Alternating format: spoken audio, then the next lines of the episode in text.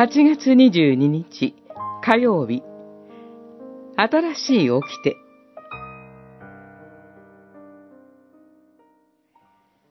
彼は答えた。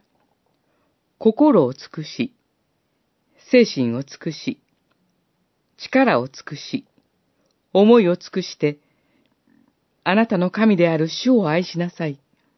また隣人を自分のように愛しなさい。とあります。ルカによる福音書、じゅっしょうにじゅうななせつ。この実感を、使徒ヨハネは、一方で古い掟と言い、他方で新しい掟と呼んでいます。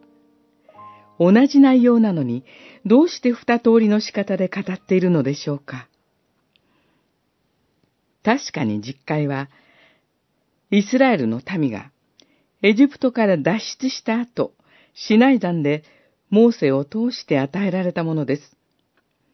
しかし今や、それは新しい掟として、イエス・キリストによって救われた私たちに与えられました。古い掟では私たちの罪を明らかにし、キリストの救いへと導く養育係としての役目を持っていました。しかし今、私たちはキリストの救いに預かり、神の子供とされた救いへの感謝の応答として、この掟を受け取ることが許されています。使徒パウロはそのことをキリストの律法と言い換えています。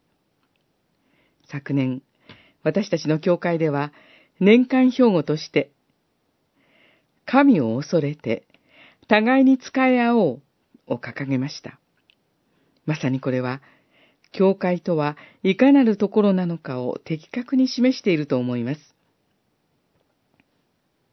主を、恐れをもって礼拝し、愛する兄弟姉妹に仕えて生きる幸いと喜びが、今日も皆様に豊かにありますように。